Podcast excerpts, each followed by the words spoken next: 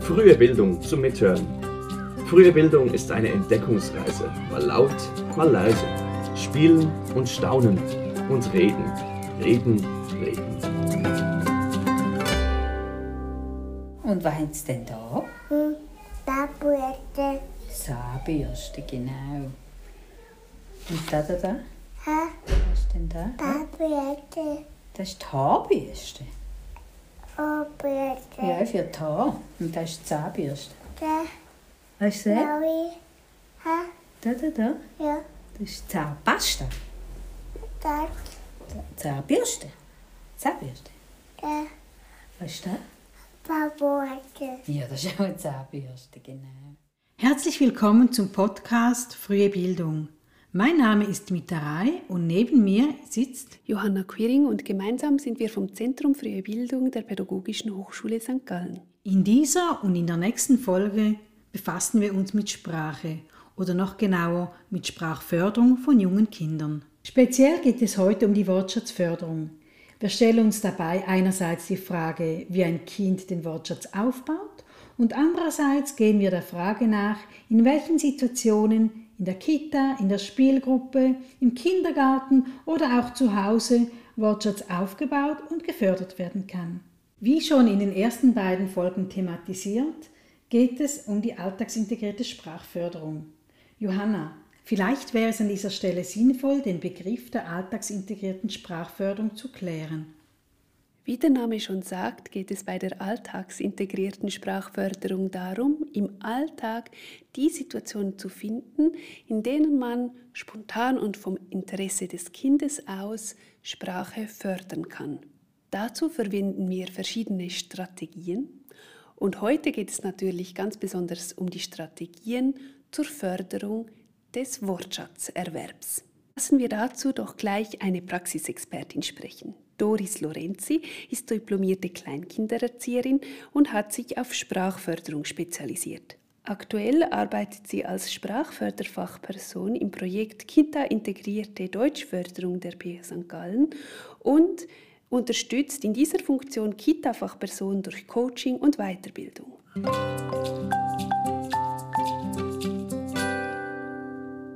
Ich denke, das ist auch etwas, das man sich gar nicht bewusst ist, dass man nicht unbedingt immer sprachförderliche Momente planen muss, die sind einfach da und die ergeben sich. Wichtig ist, dass man aktiv beobachtet, präsent ist, um diese Sprachmomente nicht zu verpassen. Momente für die Sprachförderung muss man also nicht extra planen.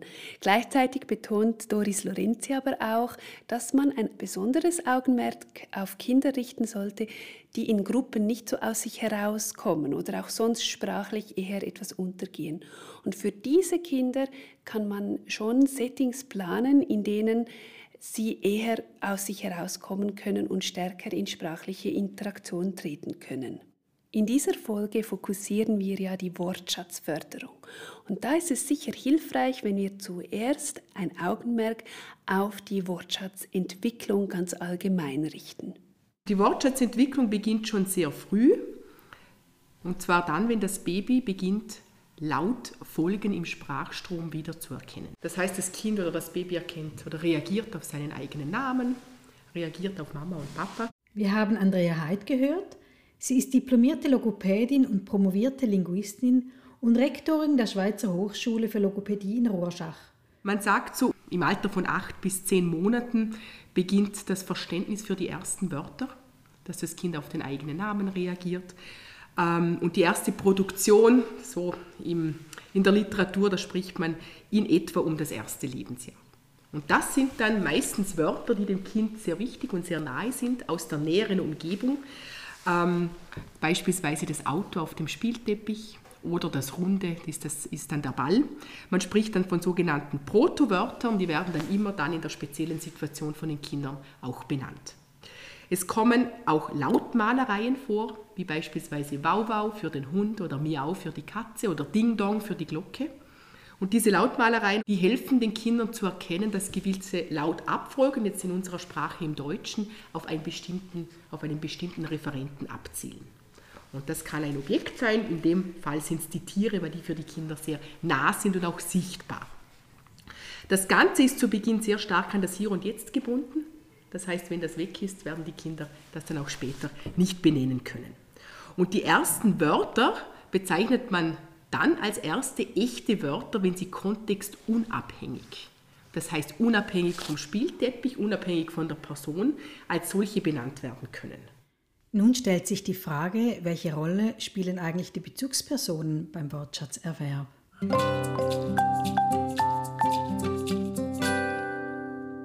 Kinder beginnen dann nach und nach zu verstehen, dass gewisse Lautfolgen für gewisse Dinge stehen. Und hierfür ist der trianguläre Blickkontakt ganz entscheidend.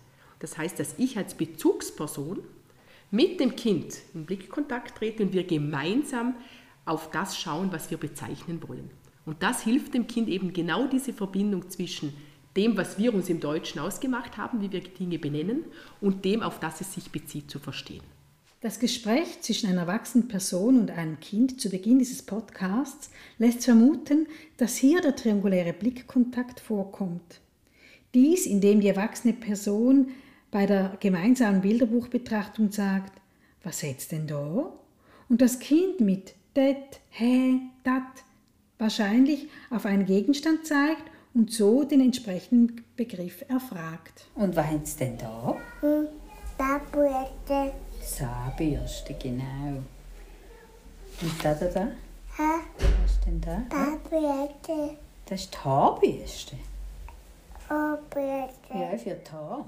In diesem Gespräch ist die Haarbürste im Hier und Jetzt, nämlich als Abbildung in diesem Bilderbuch. Wenn jetzt aber das Kind von der Haarbürste spricht oder diesen Begriff nennt, ohne dass dieser Gegenstand im Hier und Jetzt ist, dann spricht Andrea Heid von der Verwendung von echten Wörtern. Für das Kind wird alles, was konkret hörbar, sichtbar, greifbar, manipulierbar ist, als erstes interessant und das wird es auch als erstes benennen. Und dann entdeckt das Kind nach und nach den kommunikativen und repräsentativen Charakter von Sprache und dann geht es mehr in das Abstrakte und diese Wörter werden dann nicht mehr nur gebunden in dieser Situation ähm, produziert, sondern es werden Symbole. Und das ist dann der Übergang zu diesen Echtwörtern. Der kann gekoppelt sein an Übergeneralisierungen, dass beispielsweise alles, was rund ist, ist ein Ball. Oder man spricht auch von Überdiskriminierungen. Nur der Hund des Opas ist ein Hund und kein anderer ist sonst ein Hund. Es kommen Wortneuschöpfungen dazu. Die Kinder beginnen kreativ auch neue Wörter zu bilden. Und wie geht es dann weiter mit der sprachlichen Entwicklung des Kindes? Und dann zwischen 18 und 20 oder 24 Monaten ist so der nächste Meilenstein die 50 aktiven Wörter. Wir haben zuvor gehört, dass die Kinder zuerst mehr verstehen. Das heißt, um dieses Lebensalter herum verstehen sie vierfach mehr, wie sie produzieren. Sie verstehen ungefähr 200 Wörter im Verständnis und 50 in der Produktion. Und das ist so eine Ausgangsbasis, dass dann im Anschluss der Wortschatz Spurt, so nennt man das, oder Staubsauger oder wie auch immer, beginnt. Da können die Kinder dann neun bis zwölf Wörter täglich neu produzieren. Das bedeutet aber, dass die Kinder diese Wörter einige Zeit davor verstanden haben. Und wenn wir jetzt unseren Alltags- und Grundwortschatz, den wir immer wieder oder tagtäglich gebrauchen, in Erinnerung rufen, ist es naheliegend. Die Kinder hören immer dieselben Wörter, immer wieder Wiederholungen und nach und nach beginnen sie dann nach dem Verständnis dieser Wörter, diese auch zu produzieren. Und dieser Wortschatz Spurt verläuft bei den Kindern ganz unterschiedlich. Manche Kinder haben einen rasanten Anstieg mit einem Plateau, bei manchen geht es linear nach oben, stets kommen neue Wörter dazu. Oder es gibt dazwischen wieder Pausen. Das heißt, das kann je nach Kind ganz unterschiedlich verlaufen. Der Wortschatzerwerb ist mit diesem Wortschatzspurt noch nicht abgeschlossen, sondern das Kind lernt im Austausch mit Personen aus seiner Umgebung immer neue Wörter dazu. Studien zeigen, dass ein großer und vielfältiger Wortschatz eine wichtige Voraussetzung ist für schulischen Erfolg. Und weil ein vielfältiger Wortschatz so wichtig ist für die kindliche Entwicklung, möchten wir uns jetzt genauer betrachten, wie wir den Wortschatz gut fördern können. Dabei gilt es Grundsätzliches zu beachten. Grundsätzlich gilt es in der alltagsintegrierten Sprachförderung oder Wortschatzförderung auch die Wörter, die im Fokus stehen, gezielt zu benennen und nicht Passepartout-Wörter oder globale Wörter für gewisse Dinge zu verwenden, das Dings da, oder wir tun das, was wir im Dialekt ja sehr stark auch machen. Dies sollte vermieden werden, dass die Kinder wirklich diese Wörter in der korrekten Bezeichnung auch hören und das dann auch nach und nach verstehen können. Neben Bällen gibt es zum Beispiel auch Kugeln und Murmeln. Und anstatt zu sagen, gib mir doch mal das Dings da, kann ich sagen, gib mir doch mal die Murmel. Und jetzt lassen wir die Murmel hier diese Bahn runterrollen. Apropos rollen, das ist ja ein Verb im Gegensatz zur Kugel, das ist ein Nomen. Und zu den Wortarten hat Andrea Heid einen wichtigen Impuls für uns. Wichtig ist, und das ist auch für die Förderung und für jene Personen, die dann mit dem Kind arbeiten, dass nicht nur Nomen in diesem Grundwortschatz vorkommen, das heißt Hauptwörter, sondern um das Kind sprachlich auch weiterzubringen, bedarf es an Verben, das heißt Tunwörter übersetzt, ähm, wie gehen, laufen, singen, springen, das, was das Kind machen kann. Und es kommen dann mehr Funktionswörter dazu im Sinne von Artikel oder im Sinne von ähm, Pronomen, etwas steht für etwas und das ermöglicht den Kindern dann auch im weiteren Verlauf den Einstieg in die Grammatik. Werde ich nur in der Benennfunktion bleiben, kann das Kind zwar alles benennen, was in der Umgebung vorkommt, wird aber große Mühe haben, in die Grammatik und in den Satzbau einsteigen zu können.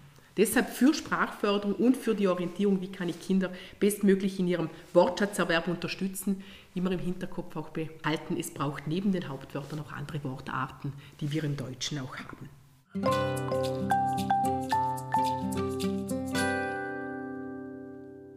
Wenn Kinder neue Wörter lernen, passiert das theoretisch in drei Phasen. Also wenn es um alltagsintegrierte Wortschatzförderung in Institutionen, beispielsweise Spielgruppen oder Kindergärten geht, dann ist es sehr wichtig, dass man um oder über diese drei Phasen Bescheid weiß.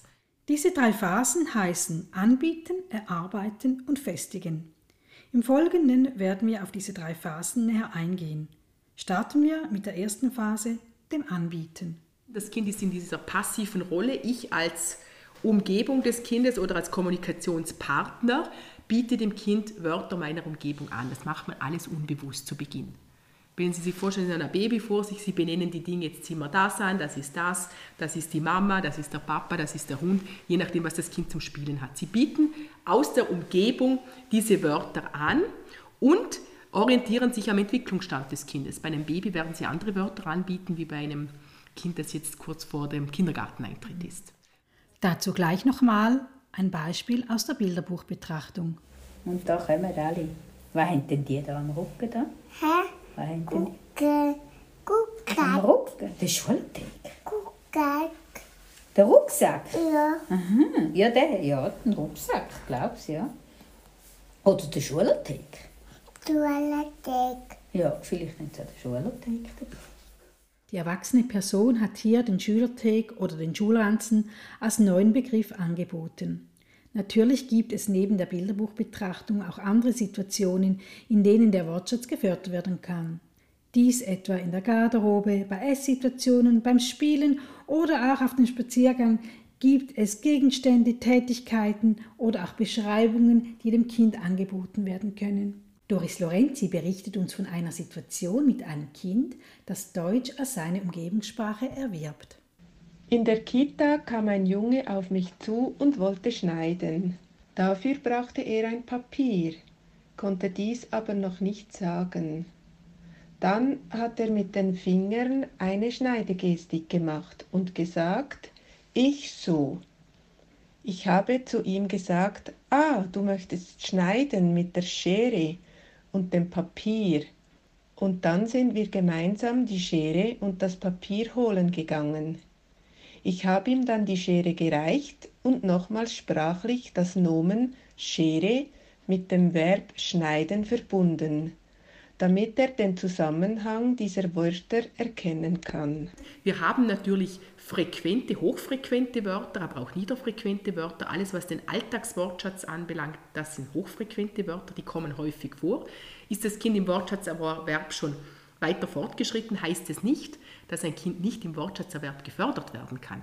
Vielmehr bedeutet es, dass ich niederfrequente, spezielle Wörter mit dem Kind in den Fokus nehme und auch hier dem Kind diese anbiete.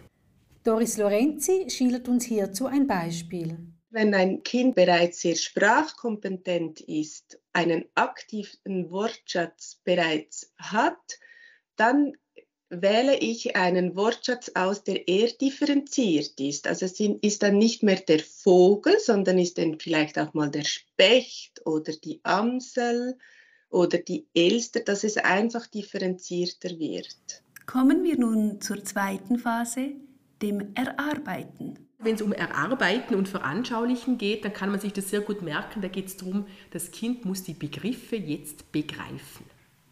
Das heißt, diese Lauthülle muss jetzt mit, wie soll man sagen, Fleisch am Knochen befüllt werden. Das Kind soll jetzt Erfahrungen sammeln. Und wenn ich einen Begriff begreife, habe ich diesen anders abgespeichert, wie wenn ich nur die Lauthülle höre und das wiedergebe. Das heißt, dieses Erfahrungssammeln, beispielsweise das Kind bekommt einen Apfel in die Hand, beißt rein, greift dann an, schmeißt ihn runter, wir schneiden ihn auseinander, das Kind isst den Apfel, das heißt, das Kind begreift jetzt den Begriff Apfel. Das gelingt natürlich bei Dingen, die wir angreifen können, bei abstrakter wird das ein bisschen schwieriger.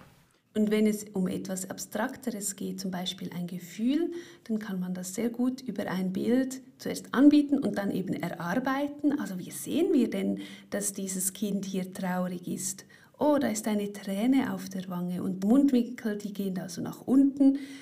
Dann versuchen wir das mal nachzumachen mit unserer eigenen Mimik und Gestik und stellen uns vor, in welchen Situationen sind wir denn traurig. Ah, vielleicht wenn wir nicht das spielen können, was wir gerne spielen würden.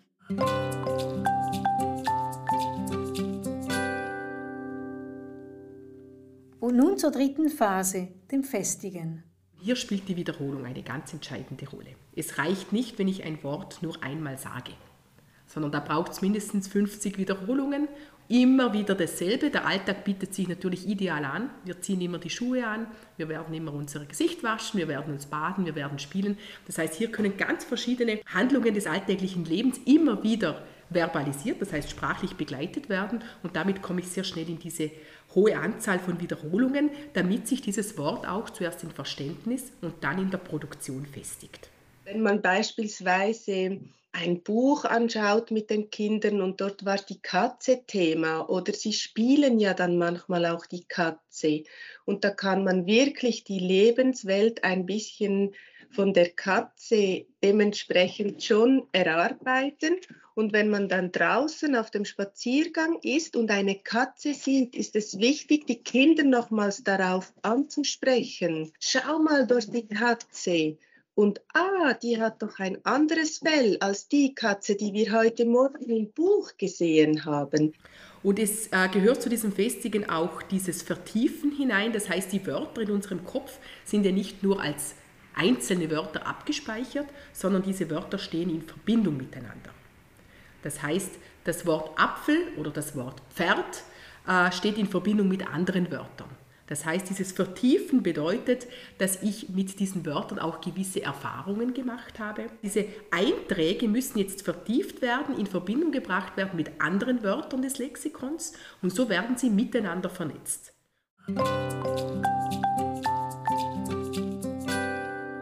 Fassen wir zusammen. Wenn es um die Förderung des Wortschatzes geht, können wir grundsätzlich uns merken, dass es wichtig ist, die Gegenstände, Abläufe und Eigenschaften wirklich differenziert zu benennen und eben alle Wortarten zu nutzen. Nomen, Adjektive, Verben, Präpositionen und so weiter. Alles soll dem Kind angeboten werden. Dann können wir auf die drei Phasen des Wortschatzerwerbs achten. Also wir bieten den Kindern neue Wörter an.